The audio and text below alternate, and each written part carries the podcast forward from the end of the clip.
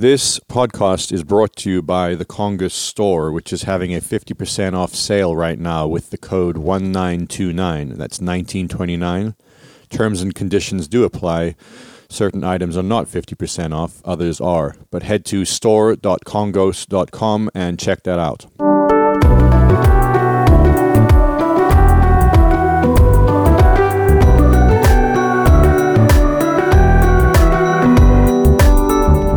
Hi, everybody. Welcome to episode 44 of The Front Lounge with Kongos. This is the podcast where the band Kongos, us four brothers, Johnny, Jesse, Dylan, and Danny, we discuss all kinds of interesting stuff and also have guests sometimes.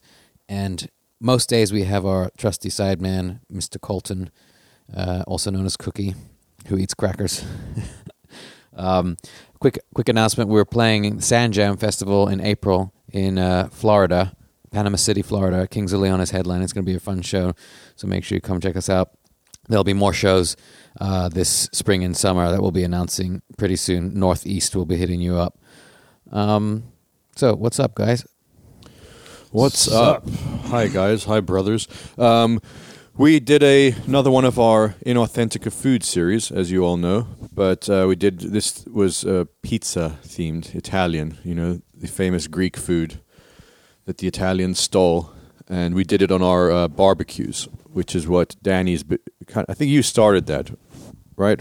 Well, I didn't invent it, but no, I got I mean just for us. yeah, I got these stones. You can get them like uh, six No, by we nine. did it in Arizona ages ago. Yeah, I guess we used to do. We had stones. Yeah, never mind. Take it back. You didn't invent it. But I will tell you this: if you go on Amazon, you can find these six by nine stones, pizza stones, uh, nine inch. So you can just kind of assemble the size stone you want right, on so your you're not stuck with one big Yeah, stone so we that got a doesn't much- fit. We ended up basically filling our grill with stones, so we can put two, three pizzas on there.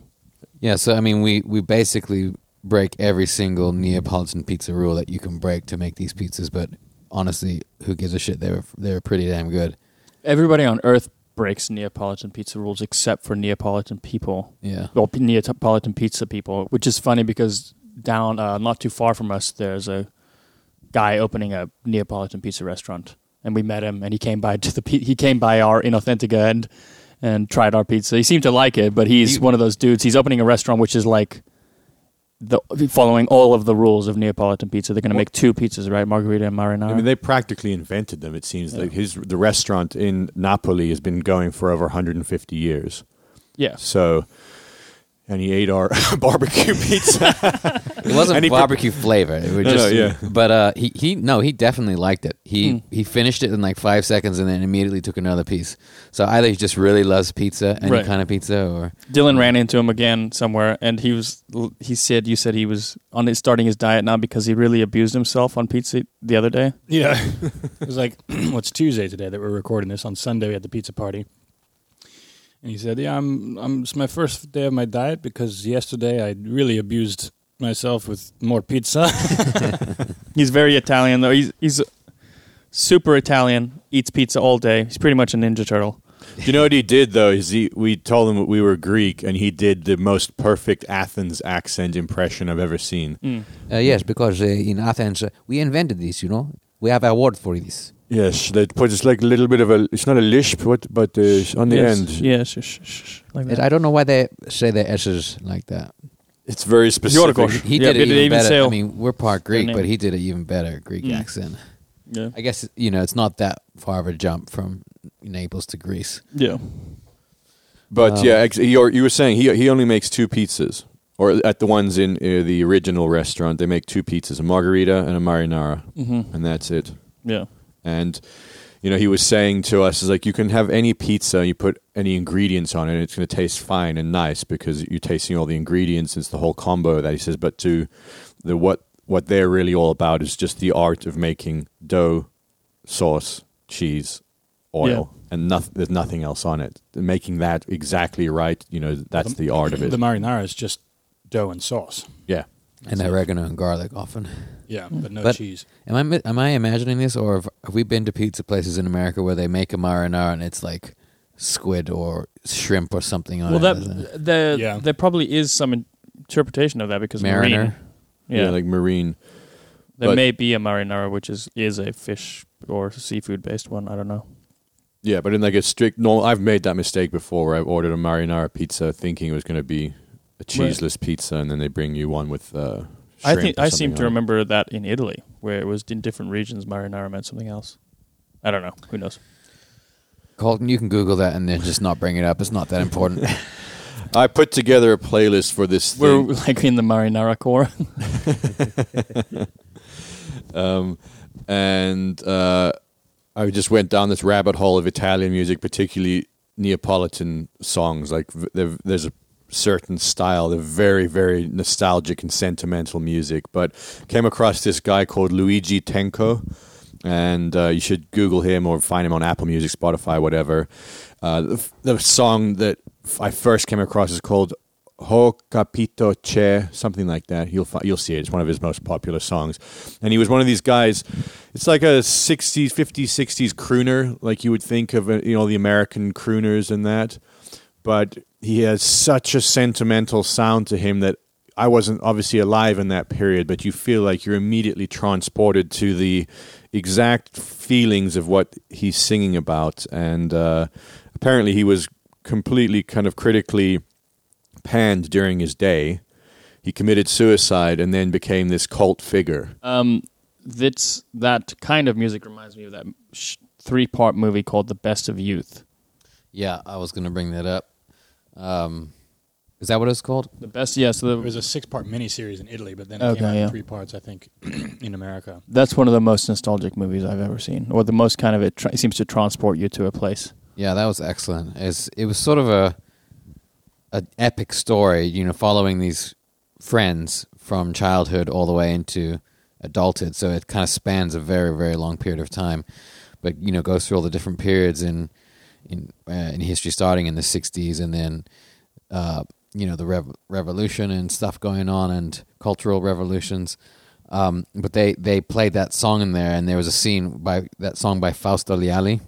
It's Mm. called A chi, and I think it's it's the Italian version of "I Hurt." Um, you know, his famous kind of old soul song. I, Soul yeah, I don't. I've not actually watched this series. I know you guys have talked about it a lot. Uh, There, there's a weird co- cross correlation between the Italians and the Americans, where they both like that kind of music. And there's also that thing in from the 70s. It's called. I need to read it. It's Prison Colonnenze Nen Chiusol. Have you have you seen that? I know what you're talking about. He's Prison very hard to say. Colonnenze Nen Chiusol. It's this Italian guy. His name is uh, uh what is his fucking name? Uh, Adriano Celentano. And he does this track which is entirely gibberish, but it sounds like American to the Italian audience. It's meant to sound like A he's meant bit to be like T-Rex this, kind of right? Yeah, he's meant to be this kind of American dude lead, you know, singing in front of this classroom or whatever, and it's just all gibberish, and the only words that are actual English are "all right." And they go "Blah, blah, blah, blah, "all right." That guy uh, Paolo Conte does a si- similar thing in his song "Via con me." Mm. You know, he's like just. It's an Italian song. It's all in Italian. Then occasionally he throws this "It's wonderful, it's wonderful, it's Yeah, yeah. marvelous." You know, uh, but obviously the connection between Italians and Americans is a long one, Right. and a lot of those guys in the '40s, their experience, or first experience of Americans. I mean, it goes back earlier than that. Obviously, all the Italians that moved to America in the big period of immigration into New York and everything, but then all the GIs. So a lot of the songs are about their interactions with American soldiers in Italy in World War II. You know, Yeah, that So- makes sense. Yeah. I met in Nicaragua. I met this Swiss dude. And you were living there. Yeah, when I was living in Nicaragua, I just moved back a couple weeks ago.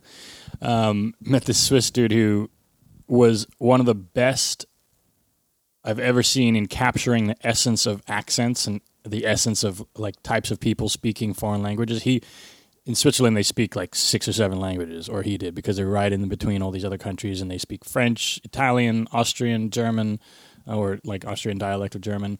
Um, and he did this impression of Americans speaking all these different languages, and they were fucking spot on. I've never heard it so good. Like what do you mean, like an American speaking yeah, German? he speaks seven languages, and then he would do an impression of Americans speaking French, and he'd be like, "Have you ever tried a or silver plate or something?" Como salve, bro. he captured the essence, or then he spoke Spanish too, and he did like British people speaking Spanish, and they were it was fucking amazing how spot on he was. That's very annoying. British a British person speaking Castilian Spanish. Yeah, Well, that makes me cringe. Gracias. Pardon, sir.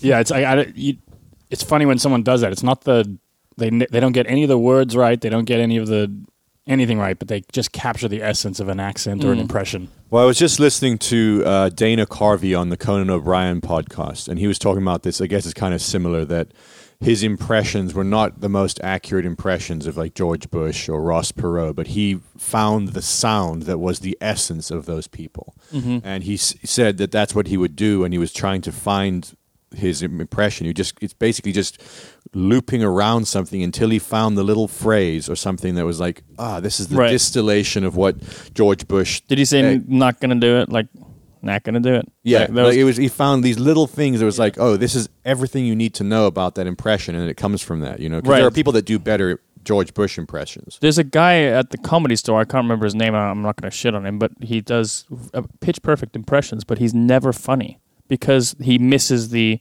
essence of whatever he's doing an impression of. Whereas somebody else is exactly that. They they don't necessarily get the sound right, but they capture the person. Well, Jim Carrey can do it with a movement. Right. Yeah. Just with one facial expression or one movement, he captures like Yeah. Jack Nicholson or Clint Eastwood or anything like that. Well, he yeah, he used to do that.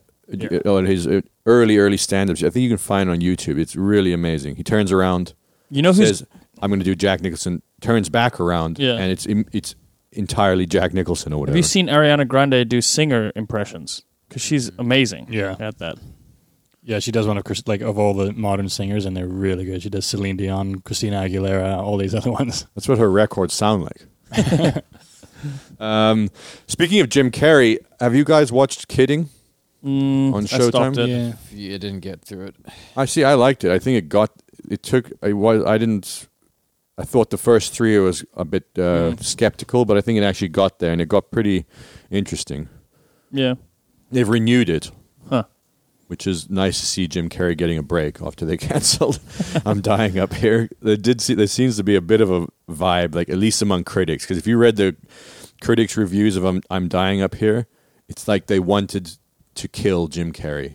what? What? He would produced it, or He produced it. Yeah, he produced "I'm Dying Up Here," or yeah, executive produced, or he was in, very much involved, Mm. and all the reviews were just like, Ugh, "This is," ugh, ugh, ugh, ugh," Mm. you know. And then the then the next part, thing that the guy wrote about is like the Big Bang Theory. Great so to see this it. reminds me of a study, and I can't remember the details of it, but it's quite an obvious study. They basically took college kids, and at the beginning of their admittance, they would assign them a subject to write about on either side of a a question, basically. You know, should Columbus Day be a holiday? Blah blah blah, and they would assign them the position they were meant to take, and then make them write an essay about it for the group A. And at the then a year or two later, they would survey them about their opinion about a topic. Oftentimes, they didn't even remember that they had written about this, and they completely agreed with whatever they were told to write about, at a much in a much higher proportion than if they didn't write about it. So just the act of either writing or saying it out loud, I can't even remember if they may not even had to have write it. They may just have had to have done a presentation or s- said something, but it created the opinion for them. So I want like when you're a reviewer and you h- type something out. Yeah, it's like, oh, it's mu- it's true. This I is wrote it. true. I wrote it. I I believe this about what I'm writing, and half the time their motivation is not to actually find their opinion. It's to like I need oh shit now I got to write another fucking review about a thing I've watched 24 hours of TV a day this week, and now I have to review this, and I'm really trying to make a name for myself as a writer. I'm not actually trying to. Well, that's. I mean, that's a major part of the problem is that everyone now is just simply trying to get their social numbers up. So it, there's no pure intention to actually review something, and often a good reviewer is someone that will review it for the target audience because clearly you can't personally like everything, but you Right. could see how, like a kids show, this would work for kids. Let me s- explain how the show is good or bad for its audience. That's what I admire about Serene. He's a journalist we know in Phoenix. He's and he's a friend of ours. He, but he's I read his reviews occasionally of concerts and stuff, and he is this New Yorker, old New Yorker. That he only plays in Beatles cover bands and does weird, really weird, bizarre, out there stuff. But he can go review a Lady Gaga concert, and he does it from the perspective of a person who would want to go see Lady Gaga, and he's he's not he doesn't make it about him. It's quite an art actually to put yourself in the shoes of somebody who would want to go to that show. You know, Well, sort of back to expanding on that, your idea about the reinforcement that comes from uh, writing something or stating something. You know, I mean, they that I'm sure it's been studied a lot, but you can kind of see it in corporate culture. You know, where you just get someone in a morning meeting, Monday morning meeting, to repeat a certain phrase or to repeat a certain sentiment, and there's they you know they st- at the corporate level they study this stuff and they figure out what works and what moves people or motivates people or keeps them on task or whatever you know that kind of that side of it's pretty interesting um and now I can talk talk about TV more I saw it that. even goes as deep as uh, scientists and especially archaeologists. All the stuff recently with um, redating the age or the um, yeah the age of like Göbekli Tepe. Right. how you say it? Or the or the pyramids or the Sphinx and things like that. Um, archaeologists who've spent their entire lives writing papers and presenting how old these things are. Now new information comes out that they're they're much older than they previously thought, and they just cannot they cannot Right, it's accept it. entrenched. Like yeah. they just cannot accept. They've already spent their entire lives trying to prove one thing, and they're not gonna. They're not gonna back down on it. Mm. well that must be disappointing when I was getting my uh, Mazda car at the dealership, they were doing training for the Mazda employees there. So some regional Mazda person was coming in to tell them about all the things that they need to do to sell a car, or to sell the to sell the new cars. And she was going to all of the employees. This is not a cheap Lexus. This is not a BMW. Okay, this is Mazda Premium. And she kept repeating it to them in this kind of robotic way. She says, "You guys get that, right? You guys get that this is Mazda Premium." And it was it was very funny to see. It was like Cedar Rapids. It was like that movie Cedar Rapids. I, so I, That- I, oh, sorry, go ahead. I was just going to talk about TV more. I, I've I've I found a couple really good shows lately. The one is called Patriot on um, Amazon Prime. I'm Mhm. only like halfway through the first season, so I mean, so far it's really good. It I I avoided watching it for so long. I keep seeing the thumbnail and just I, I figured it was going to be like a lame Jack Ryan t- kind of show or something, but it's completely not. It's it's a little bit surreal, very artistic and slow. It's almost like a Danish show, you know. Um, and really good. The, the other one is called Flowers on Netflix. It's a British show about this eccentric family out in the small village in the UK. Unbelievable, like really good show. It takes a little while to get into because it's so high paced and sort of quirky. And you think, oh, is this going to be like a quirky character show? Eh, Which it is, but uh, they do it really well and kind of nail it. Jesse's our uh, TV recommender because he's got a kid and he Well, I don't. I have to, I have to discriminate because we get like there's enough time to like watch an hour of TV maybe at night. Right. Can I just go back to to reviewers because I came across this thing that I, is one of the best things I've read lately. This is a guy writing on thecannabist.com. It's it's like weed reviews, and he went and bought all of uh, Snoop Dogg's got his own strains of weed or his own kind of selected curated weeds. And so this, I'll re- just read you a bit of this because this is amazing. I think this as a reviewer. I walked out with eight different grams of Snoop's hand-selected flowers to find out. While I have a, while I have a f- full smoke report coming for each, here's how I rank them based on visual inspection and smell. So this is just a visual and smell-based review of weed that he has not smoked yet. Number seven is the Blueberry Dream. Usually a personal favorite for the robust berry notes that can sometimes fall flat in the straight blue dream, I couldn't believe how dull this Blueberry Dream came out. While one of the more visually impressive strains in the line, a number of good squeezes weren't enough to coax much more than a soft rubber out of the nug. I can't help but wonder if the curing process might have been rushed, as the terps just aren't there. You might say it leaves something to be desired. I'll show myself out. this guy wrote a smell review of Snoop Dogg's thing, and then he tried to go all pitchfork on it and just like because everything he just talks shit about it. Listen, you know, bud, if you're gonna make leaf puns, What's funny to me is that's one of my um, high thoughts is about that exact phenomenon, which is that progress is increasing opinions about. Yeah, cultural progress is having increasingly subtle opinions about increasingly insignificant things.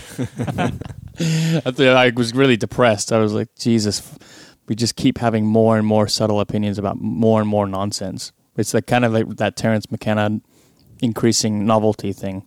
It- mm. I wonder if opinions or divisions and categorization of everything, you know, it just it only seems to go in one direction, which is more. And there's this weird entropy where now you're the guys reviewing the appearance of weed, which is I mean, look, it's the the I, I know exactly what you're saying, and I agree with that. What he's doing is not it's not insane. The idea, like you you know, your it, horticulturalists have been looking at the shape and the smell and studying plants and everything. There's just something so deeply pretentious about the way he was doing it. Yeah. Like, it Well, wasn't the- done from a botanist perspective. Like, oh, they uh, reduced water in the last three weeks of this grow, and therefore certain chemicals were highlighted or not. He was just it was something so pretentious. I think also the motive, I don't know. Yeah, there is, is pretentious because a horticulturalist who's purely curious about plants is a pure curiosity. Like Yeah. There, there's, there are these weird people who are just interested in studying plants. That's different, I think, than just having more and more opinions. It's not like a botanist has got limitless opinions about all the plants they study. They study, they have one opinion, which is curiosity about plants. You know, right. it's not just more and more opinions about stuff. Well, I had some friends come out and visit from Phoenix this weekend, and they were out in Venice had getting lunch, and they sent me a picture of the menu, and one of their specialties of the day had designer kale in it. Oh, you mean it was grown? No, that's what they called it, designer Oh. kale. And then they asked what designer kale is. They're like, and the waitress just said, "It's just like really, it's really good organic kale." That's what they said. What the hell is? it What do they meant mean by nothing. Designer kale, unless someone proved me wrong, it means fucking nothing. I thought maybe. I mean, Maybe they meant to type dinosaur kale. that's the thing, isn't it? right. Dinosaur kale is the, is the kind designer of is the kale. is a breed. What the fuck does it mean? Nothing. Colton's Colin's googling, it designer kale. oh, you just went on a list, Colton. this the even if even if it's like a farm that hybridized their own new strain of kale, you wouldn't call it designer may kale. is it just is it are people just doing things like this so that people take pictures of it and talk about it? no, I think I it's think they like- genuinely believe they're bullshit. Yeah, I I think the people making the menu, I've learned to pluck words like that out, you know, and just it. Either they they know what those words have an impact, how they have an impact on your average California audience, or they are unaware themselves, but it sounds cool to them. But you know, like people fall for that shit here, Right, but it You- sounds they- like a find the- Russian or something you like find that. the right word Yeah. that tickles a sort of impulse, you know, which is Yeah. like, oh, this I'm getting something special, you know. It sounds like a Russian guy is like, I'm starting a California restaurant. I get premium broccoli and designer kale. The- Yeah, not that, not that knockoff shit. There, it's such a clear difference though when someone does it like that and it's such bullshit. But then this uh, curiosity, like the increasing in number of opinions and subtlety, just seems to be the nature of how things are going because life is becoming more and more complex. You know, so you have to know more. And I, what I'm what I mean is. Uh, I'll do a little preview. We're going to do a podcast with Christian Rolich, who was on here last year. He he came to our party uh, two or three days ago, and he brought us all copies of his brand new book that's going to be coming out in April. and a So- punch, an excellent punch. yeah, but I started reading his book, and it's intricately detailed about drinks. You know, which you could think, oh, what, you know, you could apply what you're talking to about these opinions, but his thing is just. Uh, it seems a lot purer. I don't know. But Maybe it's just because there's we're a big difference between doers Yeah. and critics. People that make movies and make music and make drinks and make food, like They can have all the I, even as far as some of these you know five star or three star Michelin restaurants go, and they go fucking nuts. And it is it does seem pretentious, and they're doing all the foam stuff, but they're actually innovating stuff constantly, and they're the ones doing it. You, then you get the people that just sit on their asses and and write about it and like read. Well, They listen to music and then say this, this is good, this is bad. um, what if there was a site that reviewed reviewers? That'd be good. Well, this there- critic is pretty good at this stuff, but pretty bad at that. That'd be. There is a site called Metacritic. I don't think it's doing what you're saying because that No. would be funny, but it does uh, aggregate reviewers. That's how Rotten Tomatoes works, right? Yeah. It's a, it's a, it's a kind of Metacritic or whatever. Should we take like a five second break to just talk shit about fitness for a minute? Or Speaking of yeah, critics, we are those guys are terrible. yeah. I heard some samples of new recordings on Kenny's stories today. They were really s- sounded pretty cool, actually. One of the questions we got on Twitter was how much do we miss fitness? The Oh, answer is actually, hey, fucking not at forgot. all. It's I funny forgot how that much we tweeted Kenny that. likes heavy stuff, considering how weak he is. Um, okay, hang on. We, I, I said we would answer one question, either the best one or the worst. Most of them, honestly, were pretty fucking boring. Um, yeah. What's it like being in a band with your brothers? We covered that joke. Jesse's referring to he tweeted out. Yeah, Twitters. Um, this one's kind of funny. Somebody asked, favorite ice cream flavor?" Yeah, that's not interesting. And then somebody tweeted immediately after, "What's your favorite ice cream color?" Um, you know, blue. Blue. I I don't eat. I never eat it, but I think pistachio, like green Yes, ice Oh, cream, yeah, it looks does the look nicest. very They look very appetizing. appetizing, but I never get them. I like. Uh, uh, if anybody's super curious about this nonsense, uh, pistachio ice cream is very good when they use pistachios and not some sort of almondy um, amaretto thing. I hate almond extract. Yeah. Fucking hate it. They put Oh, it, they put interesting. it in everything here. Every it's like cinnamon. Right. Americans have to put almond extract and cinnamon every fucking bacon. Speaking of almond extract, Christian put a recipe in his bar book here, which used apricot seed kernels to get a certain flavor, because that's what almond extract is. And he put how to do it from scratch, and then his What- editors caught that and What said, mean it's almond It's extract? um, they use actually apricot kernels. When a lot of times when they use, um, when they call it almond extract, it's just a flavoring, like amaretto type fl- flavoring. Yeah.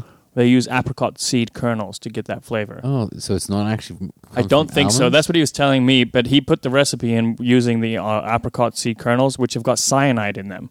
So his editor said, "No, no, you can't do this from you can't do this one from scratch because people are going to be putting cyanide in their drinks." Uh, I don't exactly know how he got the cyanide out of it, or whether it's just an insignificant amount or something like that. But but yeah, Well, again, we'll ask him about this on Yeah. when we If have that's him back That's true, on. that would explain why I don't like almond extract, but I like almonds because occasionally you get like a little bit of that sort of amaretto flavor in an actual almond, but it's so in so so slight yeah. that I don't know how you get that. Almonds are horrible very flavor. divisive. The in the bee farm in Hawaii that we went to, the the bee farmer had a disdain for almonds like nothing else. You could talk about, you know, genocide, and he didn't. He wasn't as disgusted by that as by almonds because the almond, the yearly pollination of it, is what the bees get shipped around the country for.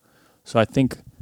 And they most of the almond trees are sprayed with, with nicotinamides or whatever they are, the pesticides. So fifty percent of the bees that go pollinate the almond groves come back and die. You know, in a short period of time. It's it's large. It's a very kind of detrimental thing for the bee population. I think we've talked about this before, but yeah, almond milk just seems unnecessary. yeah, it's, it's I mean, disgusting it- anyway.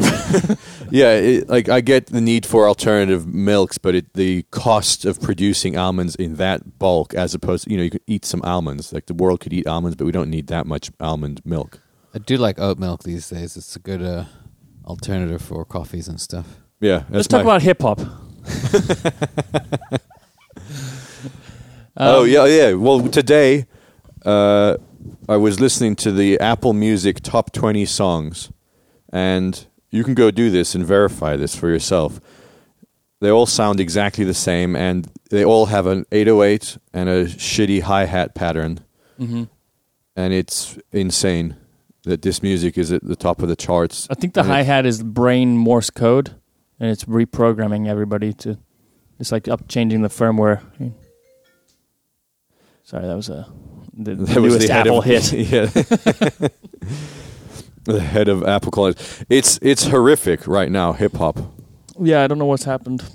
I think it's. Uh, I think it's maybe it's the way it's made. Is it DAWs? The fact that you can make a beat visually now, and I feel like when beats when beats were sample based or being done on tape, there was a lot more interesting stuff happening with the grooves.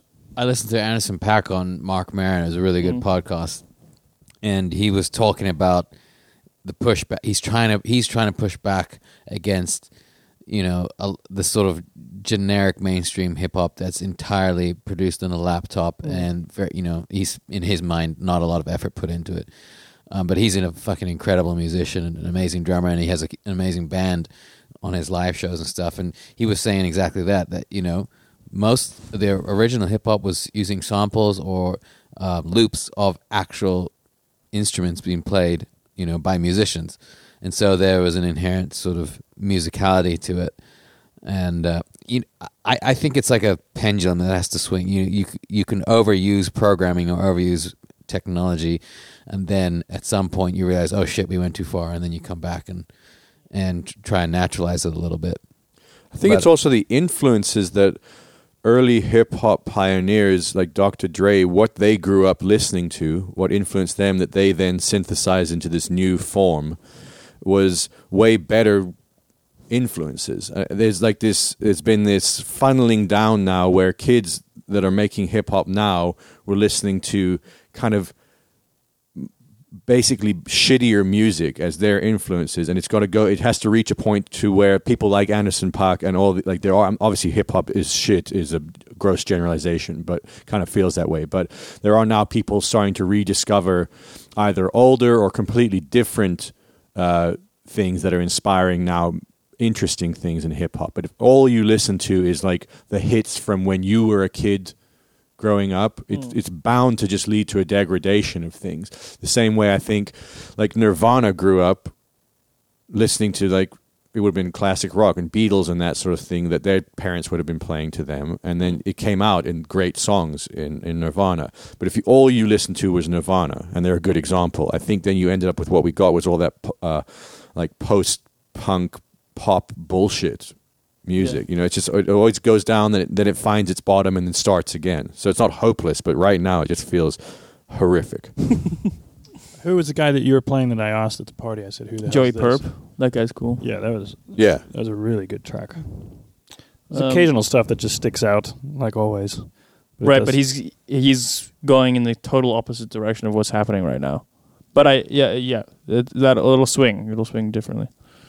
Yeah. We're not even. Try- I'm not trying to single out hip hop because alternative music is worse, and rock is worse. We Danny and I went to go check out a venue here in uh, L.A. and saw a band play, and it. You said it was like vaudeville. Was your descri- It just seemed like this impression of, well, like you were watching a little like uh, moving picture show of some people doing an impression of what they thought rock and roll was in the 70s. Right, it was like Yeah. Spinal Tap. The British the funnily enough the British band was interesting though.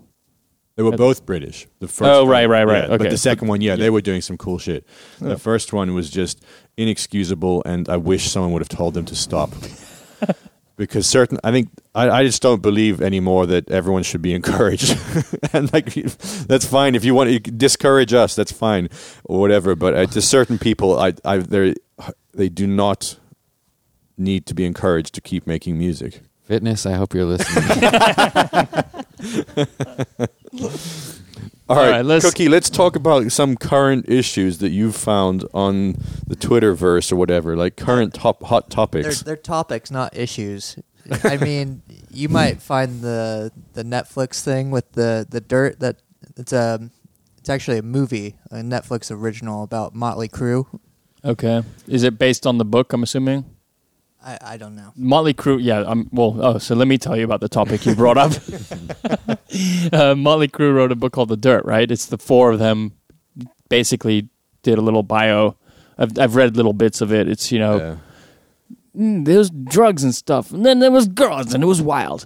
um, but yeah, I'm assuming that that's what that's about. Yeah. That well, the- there's a Netflix movie. They've got a new album, the first album in whatever twenty years. It's very carefully constructed little comeback Mhm. of an overrated hair band. Right. Yeah. But I, what's crazy to me is that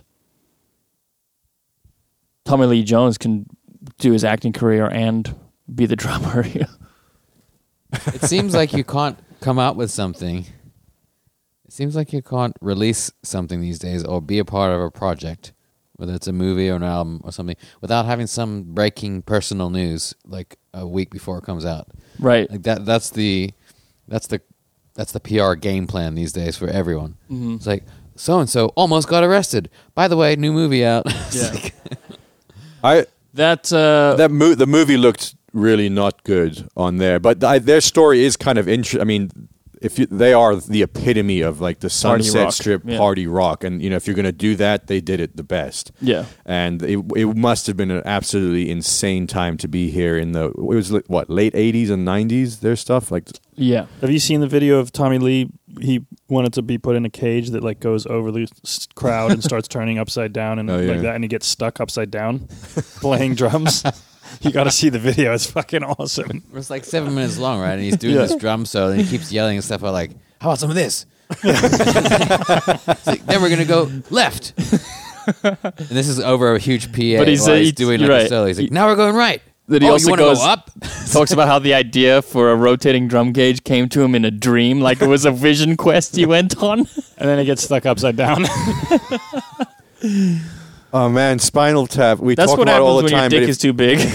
you think every idea is brilliant. if that spinal tap is such a genius movie when you think about Right, they were ho- so ahead of they their were time, so yeah. ahead of their time and how they lampooned all of this was just genius Yeah.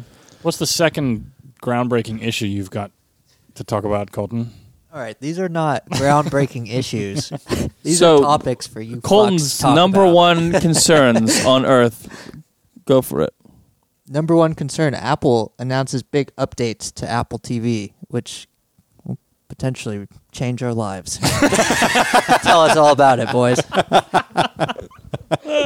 well it's not i don't think it's that they may be updating the device but i think the big announcement was that there it's going to be a streaming service which they are Gonna produce content. produce content for, and they've got some big names on board, obviously, because they're Apple, like Steven Spielberg, Right. uh, Oprah Winfrey. I think has got something. I don't know whether it's a TV type series or whether it's a, a movie or something. But yeah, I mean that's a big thing. I it'd be interesting to see what they do with it because they've often done this kind of thing and then they haven't really followed through. Like the Apple Music uh, documentary stuff that they started putting out on Apple Music, they didn't. It just seems to be kind of background stuff for them right now. yeah, I don't think They're- they put any slowly money. This is a building it, big yeah. thing. Be- well, I mean, The only problem is, from what I heard, is that once you know when they come out with a new Apple TV every year, you won't be able to watch the old shows unless you buy the new charger. I heard Always Sunny guys. Rob Mackle, what's his name? Rob McKinney. What's the guy's? McElhenney? Yeah, Rob he's McElhenney. they're doing a show Huh. for it. So they're getting real producers and stuff like that. Obviously, 'cause What I would, they're the richest company in the world. yeah, I, I mean, I don't see That's this. what they want to do with their money is make more TV. I don't see this happening, but I would be more interested in seeing a subscription service that is uh, universal. And what I mean by that, it, like basically, if you could somehow monetize the Pirate Bay in a legal way, because it's everyone's just turning into a little studio and content provider. It would be nice to not have to go. Well, is this on Hulu or Amazon Prime or Netflix? Just like pay a You're like the Karl Marx of streaming services. yeah. Well, it's Well, no, it's, no, it's, it's not gonna far be like off. it's gonna be like ca- cable or DirecTV, somebody who Right, ag- you'll- there'll be aggregated an all the aggregate. yeah, yeah. I guess Amazon is kind of doing that. I think the bigger news, though, out of this Apple announcement, Colton, actually, if we're getting serious, is the fact that they're introducing a credit card. Uh, that integrates totally with Apple Pay. It has no numbers on it. It's just a chip on the physical. You can get a card to go along with it if you don't want to use a device, so that you can use it anywhere that takes a chip. And I'd imagine it's going to be a lot more secure and a lot more convenient to use.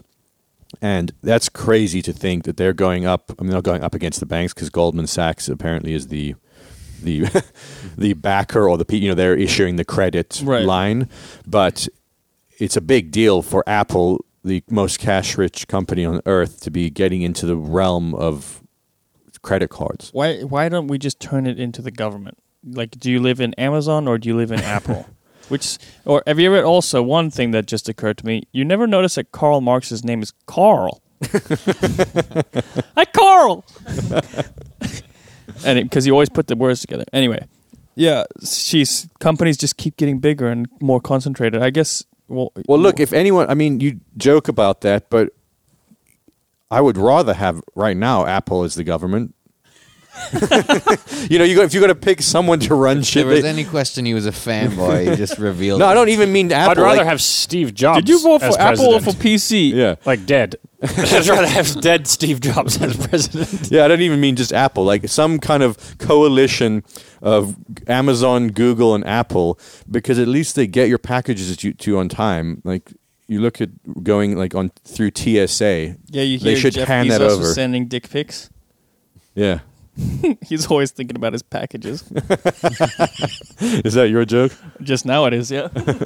That's got to have been made. Zuckerberg? What would he do in the government? He, is, he is in the government, and I he's don't know. installed secret spyware on uh, two billion people's phones over the last Yeah. twenty years. Turns out they learned we're all morons. Um, That was that is a very interesting podcast. If anybody's still listening to this one, go find. There's one about um, words and the use of words and the uh, questionnaires and stuff like that. On it's called Invisibilia. It's an NPR podcast, and they talked about how Facebook was doing larger social science experiments than had ever been done before because they could take a little prompt. They used the one example they gave was they changed the prompt when you were tagged in a photo. You could automate a message to the person who tagged you to to get yourself removed from that photo, and they changed the words that they used. If they phrased it as a question, nobody would comply with your request to be detagged, or a lower percentage would. And then if they turned it into basically a command, people complied with it. So they were doing all of these kind of experiments where they're a being different phrases and different ways to say stuff, and they were getting totally different results. But like very very minor changes in the, The- way that in the phrases they used. the data that they've got now that's going to be mined through for the next 20 years retroactively as they come up with new uh, targets of investigation or new methods for looking through that is insane. Because if you think about a study like a psych- psychological study you had to do in the 60s you had to gather a thousand people if you were lucky to get a big sample size. Right. send them a fucking piece of paper. It was impossible. Now there's more data on the last three seconds of me talking in the world on any th- topic than there ever has been. You're going to be able to resolve all health and psychological issues through just, you know, retroactively mining Facebook walls. Like, Right. so, oh, somebody's feeling down. All you have to do is tell them, "You're awesome. You're actually really pretty," and then it's a problem solved. Yeah, that's. Uh, it's the it's the kind of big brothery type stuff. What's funny to me is that Aldous Huxley was kind of getting that picture of the future in the '60s when he was writing about this stuff. So they're visionary people to be able to envision uh, something which is even semi-accurate about the future. Do you think that at the the beginning of the industrial age, people's sensation that things were getting too quick and uh, complicated Mm-hmm. was their internal f- feeling of that sense of complication and quickening the same as our internal sense of quickening complication is now? Because clearly it is objectively faster and more complicated now. But to a person back then, do you think they had the same feeling and reaction to it, or a similar similar feeling and reaction to it? Yeah, I think it's almost perennial. I wonder if that, you know, in No Country for Old Men, there seems to be that theme, and it's not just they're not just talking about a quickening, but a kind of this natural built-in degradation. It, There, it's. I don't know what the Coen brothers are getting at with that, or what you know. I guess you you could go read the book and maybe get more into whatever he's getting at. But the the main the main villain is this kind of he's not even like a normal. He's not a person. He's this force of nature. You know, Right. that's constantly eroding everything. And I want so I would assume that increasing novelty is also another force of nature. I don't know. Yeah, I I think I would think that the rate of change uh, does play a part. You know that the the the rate of change is definitely faster now. It's not just that things are changing quicker; it's that things are changing, changing quicker. But And- is, but is our capacity to deal with it uh, different now? Like for instance, like Eve, she's born into a world now that's her initial uh, interactions are immediately more complicated than a baby born in 1893. Um, yeah, I don't know how the brain allocates, you know, resources because you you take on stuff really quickly and then it becomes automatic and you don't have to think about it anymore. But I think I think what's different is number one, there's a lot more people, and I think that I think the amount of people changes. The quantity of um, of stress that people are dealing with, it might be spread out in, in you know much faster little droplets now. If we're like all experiencing droplets of stress all day long, as opposed to maybe in the 1800s, you know, you would have an intense stress, you know, in the industrial revolution in a very concentrated period of time. I don't know. I'm sort of speaking before it's formulated in my mind. No, yeah, I mean, I, I, I don't have an answer. I just it's because I we think about this a lot, and the tendency I think is for all of us to think like, oh, it's way worse now, and we're dealing with all this bullshit because of Instagram and the internet. But when the when they first came out with a newspaper that could be delivered weekly, that must have been overwhelming to people who were used to reading a book every four years that Right. someone you know bought from a store. or Well, a- I'm only a little bit into Herman Hesse's book called The Glass Bead Game, but he talks about this exact thing. And the language he uses to, to describe the the ephemeralness of what's going on at the time feels like he's talking about Twitter because he's talking about newspapers and articles and stuff like that. But he describes it as a torrent of zealous scribbling pouring out over every ephemeral incident. And you know what the Greek word for newspaper is? ephemerida. Yeah, ephemerida. Like Yeah. they literally call it. Yeah, there's another. There's a kind of Christian philosopher guy called Thomas Merton. Um, he's also the subject of that Ethan Hawke movie, the, that movie Ethan Hawke made where he's a priest. He's kind of obsessed with this guy called Thomas Merton, who was a monk, and he wrote these f- philosophically leaning books. They weren't like they weren't like normal Christianity, you know. And he he said he would put aside his newspapers so that and read them late. He would like just let them collect and then just catch up at a later date because he didn't want to be completely out of it. He didn't want to be a hermit where he didn't know what was going on in the world. You know, if World War Two or three is breaking out, you want to be aware of it. But he also he said he wanted the newspapers to taste like crusts. He didn't want them to be stimulation. He wanted them to be stale crusts. that's, that's fucking really interesting. Mm. That's what I've I haven't been on Instagram in four months, but it's, I I think we talked about this, or maybe I've just talked with you off off off camera. But I'm obviously still addicted to my phone in other ways. Like I find myself on maps, like looking at like how far it is to this coffee shop, whatever, for like an hour. So like it's not like I've cured anything, but it is kind of nice now, and I like this every week. Colton, we do a podcast. I need a like a president's briefing on what's been going on in the in the social media world because that's one of the main reasons I stopped it, and I'm sure I'll be back. Was because I'm getting these little micro doses of excitement from reading what the latest news or controversy is that serves no purpose other than to drain me of whatever uh, Creative energy. creative energy or stress hormone that comes about from that. It was it was it was pointless. But to look back on it, it that's interesting that that guy said it that way because yeah, that's a good. You don't want to become out of touch with the world, but when you can look back on it, you're you're not reacting in the same way as if oh I, this I should react to this right now. Right. You can read about it as if it's history. Yeah, what is it? It's the same thing as watching like a boxing live versus recorded, uh, which just the idea that it's live changes the way you react to it, which is I always find funny because it's obviously not live; it's delayed, whatever the whatever the delay is, you know. But you got it in your head that this is happening now, so it seems really important. well, that's perhaps where the salvation to music is always going to remain, or at least for a long time. Is you just cannot beat that sensation of experiencing something as it's happening in person. Mm-hmm. Um, on that note, I guess why don't we Wrap this wrap up. this one up? Um, uh, we just got an Amazon package. It's, uh, yes, could be it's a Amazon time. Jeff, Jeff It's Jeff dick Bezos' dick pics. Yeah. Um, Mails much. them out to everybody. so either next week or the week As an after. aside, how dumb is the people who try to extort Jeff Bezos? Like how uh, how dumb is the people them to try to extort him? You know what I'm saying? no, but seriously, they put in writing an extortion yeah, they to the richest guy on earth. that did seem idiotic. Yeah. His, Idiot. his counter espionage corporate spy type shit that he must have on call. It must, it- Right. It's like better than the government, I bet. But it was the He's- National Enquirer, right? that Yeah, was doing it. well, if, if I was Jeff Bezos, I'm not defending. I, I don't know the details of the story, but Right. if he was basically just saying these were solicited or like they were they weren't like harmful dick pics, like it was No, no, between no, two no. consenting Yeah, yeah, adults, he literally should have just bought the National Enquirer and shuttered it.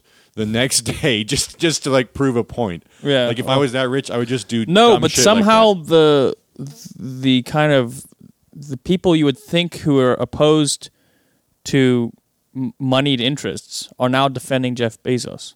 Bec- the richest man on earth owns the most important newspaper on earth, and because Trump hates him, the left is like defending him, which is uh, hilarious to me. Because it's it's just a crazy situation to have the richest man on earth owning the big the most important political newspaper on earth. You know.